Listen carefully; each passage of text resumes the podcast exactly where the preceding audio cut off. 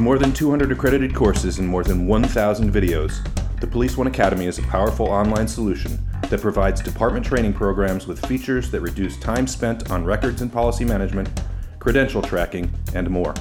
It is law enforcement training made simple and effective. For more information and to get a 30 day trial, visit www.policeoneacademy.com forward slash policing matters.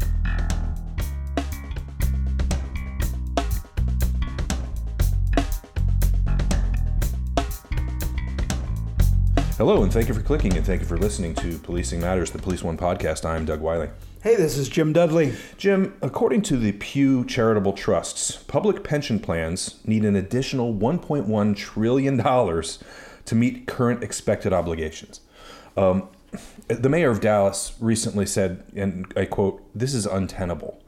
Um, there are a lot of myths and a lot of misunderstandings out there among the public about what these pensions are all about, you know, because, you know, one of the most important incentives to become a public safety person, a firefighter, police officer, is that you have this you know excellent retirement target you know mm-hmm. this plan that you will you know you'll be taken care of you'll have a, a decent salary sure. even though you know at the time when you're working you don't have such a great salary. Right right. So you know how do first off this has to be fixed somehow. Mm-hmm. How do we do it? When do we do it? Where do we do it? I mean, do, are there plans in place in any state in the country to to to revise this? Yeah, I, will address that in a second. But when you brought up this topic and I started to do some research, it occurred to me that when I first got hired by San Francisco PD uh, back in 1980, uh, my starting salary was $21,000 a year. And so clearly I didn't get into the profession for the money or to, to, Well, nobody does. Nobody does. I hope nobody does. But these days it's harder and harder to recruit uh, good people, eligible people, people that will pass a background, people that will pass uh, a drug screening. Um, there was a recent article in the uh, New York Times about 25, an estimated 25% or more of the workforce can't pass a, a drug background. And that's people that are applying taking it, taking mm-hmm. a risk that they're not going to pass, and they don't pass. That's that doesn't count the numbers of people who don't take the test because they know they they have, won't qualify. Right. But I did some research. Um, in, in, to, to take an old adage and twist it a little bit, I will ask this rhetorical question Why does it cost so much to employ a cop? Because it's worth it. Mm-hmm. And I, I totally b- agree with that. That you're asking police to do things that no other profession would do to run into danger, except for the military. The, the U.S. Armed Forces, we ask people to go and engage in combat.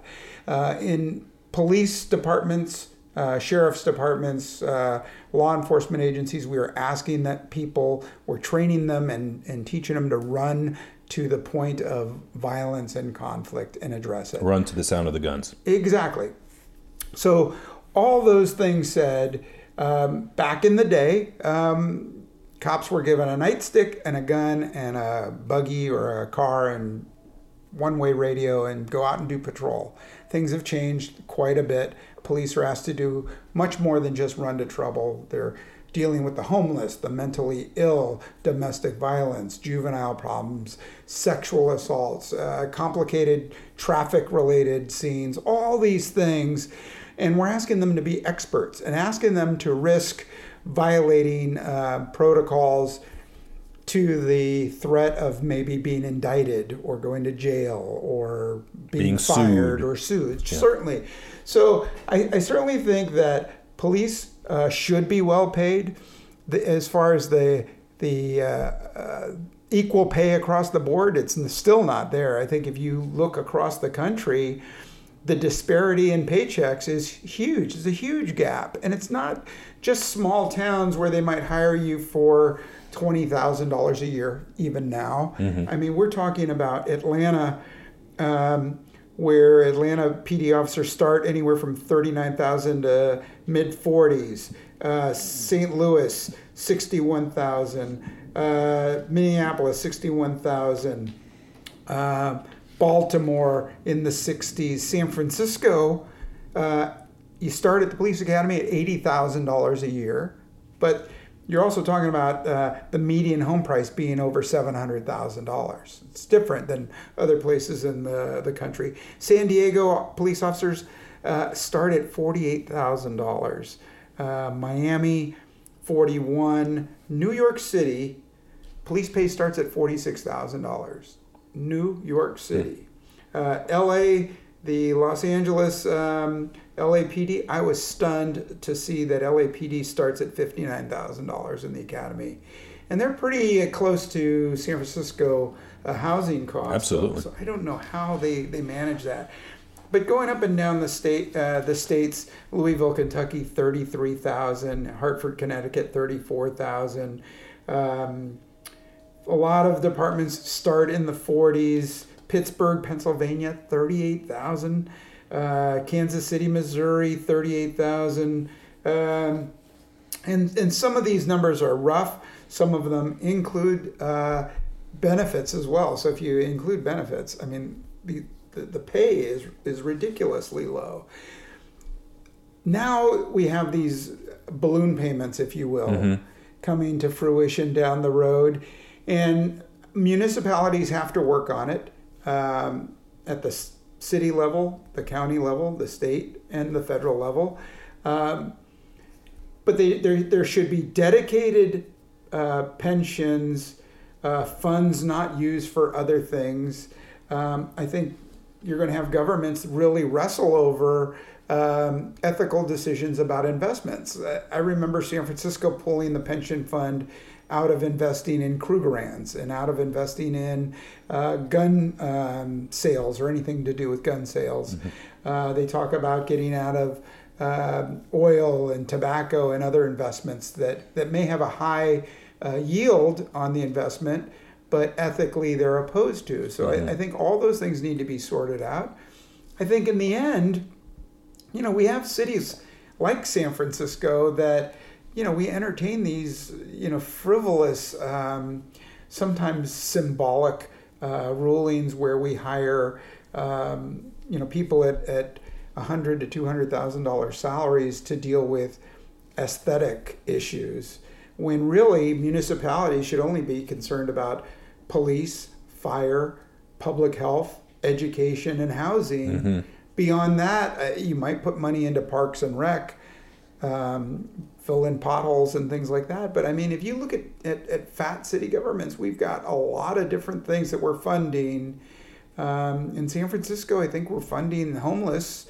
Um, and I'm not to say I'm not saying that the homeless is not an issue worth investing in, but 300 million dollars to homeless issues in San Francisco. So government leaders need to prioritize, and they need to need to figure out and be smart on their investment strategy. Well, how do these pension funds actually function? I mean, when when we you have to step back, I think, and think about the fact that you know if if we're looking at a 1.1 trillion dollar need nationwide, trillion right. with a T, yeah, um, you know that's that's Pentagon size, you know, deficits, sure, and you know, not to say that the Pentagon's functioning properly, it's probably not, but there has to be a way in which we can come to some resolution where you know the paradigm shift happens where maybe the salaries of the officers go up and more of the retirement goes into 401ks or yeah. that kind of where we're not getting into a place where we're painting ourselves into this incredibly uh, difficult precipice. Yeah. Um, and, and, and, we're, we're literally cornering ourselves with financial suicide here. It can't continue along these lines. There has to be some sort of a, a paradigm shift. No, right? and I think you hit the, the nail right on the head with 401ks, where we're going to we're going to get away from. Um, state funding or county funding or like San Francisco city funding where the city puts in anywhere from 80 to 100% of the retirement monies. Mm-hmm. Uh, when I started, I think we were putting in something like 5 to 7% towards our retirement. Um, now it's up, it's over 10%. It's, I think it's close to 17% for new hires. I think that number is going to continue to go up. I think the healthcare contributions are going to continue to go up. I mean, But commensurate with that, you'd have an increase in salary. Yeah. Like I, I, I think that what you can no, what you can not. do. Maybe not. No. No, I think the I'm the last go round of negotiations. I believe that when the the salary was was going to be fixed at three percent a year for so many years, that the number of uh, the percentage of contribution towards the pension fund went up considerably more than the raise actually. So um, I think you're going to see more and more cities uh, start moving to a different type of uh, funding for the pensions. But you got to realize it's not just um, that we're hiring new people and we're we're building up the retirement pensions, but cops are living longer, Yep. which is a good thing. Yep. I mean, I remember coming in the department hearing all these horror stories and and you figure after hearing all this stuff, who's left to why would you want to join, right? Because cops were retiring at age 50 or 55 or 60 and then dying within a year and those stats were huge then. Now, I think they're they're living considerably longer. I think they've got to tighten up the rules on um, legacies, on on who you leave your pension to. Is it transferable? Right.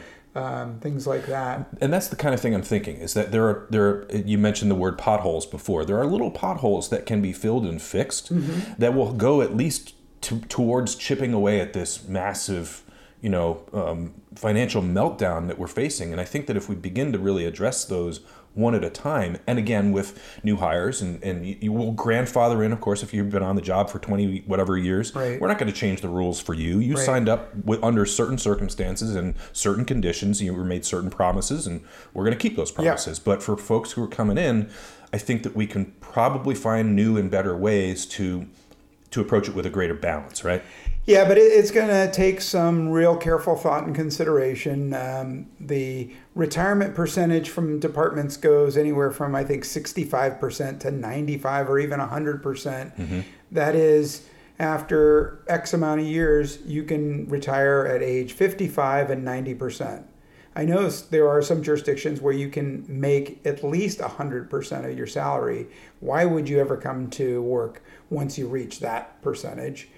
Um, but we go back to the difficulty in hiring people to be police officers. Yeah. So, how do you in, incentivize it, or do you just count on people who really want to be cops? That, that could be a problem. Yeah, I think you're right. I mean, and and this, we could go on and on and on and on, uh, but we will next week have a discussion related to this conversation. Um, we were talking about retirement.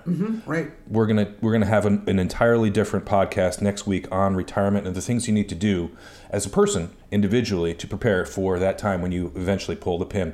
Um, we do appreciate your comments and questions. You can email us at policingmatters uh, at police1.com or just leave us a comment in the comments section below the podcast. Thanks again for listening.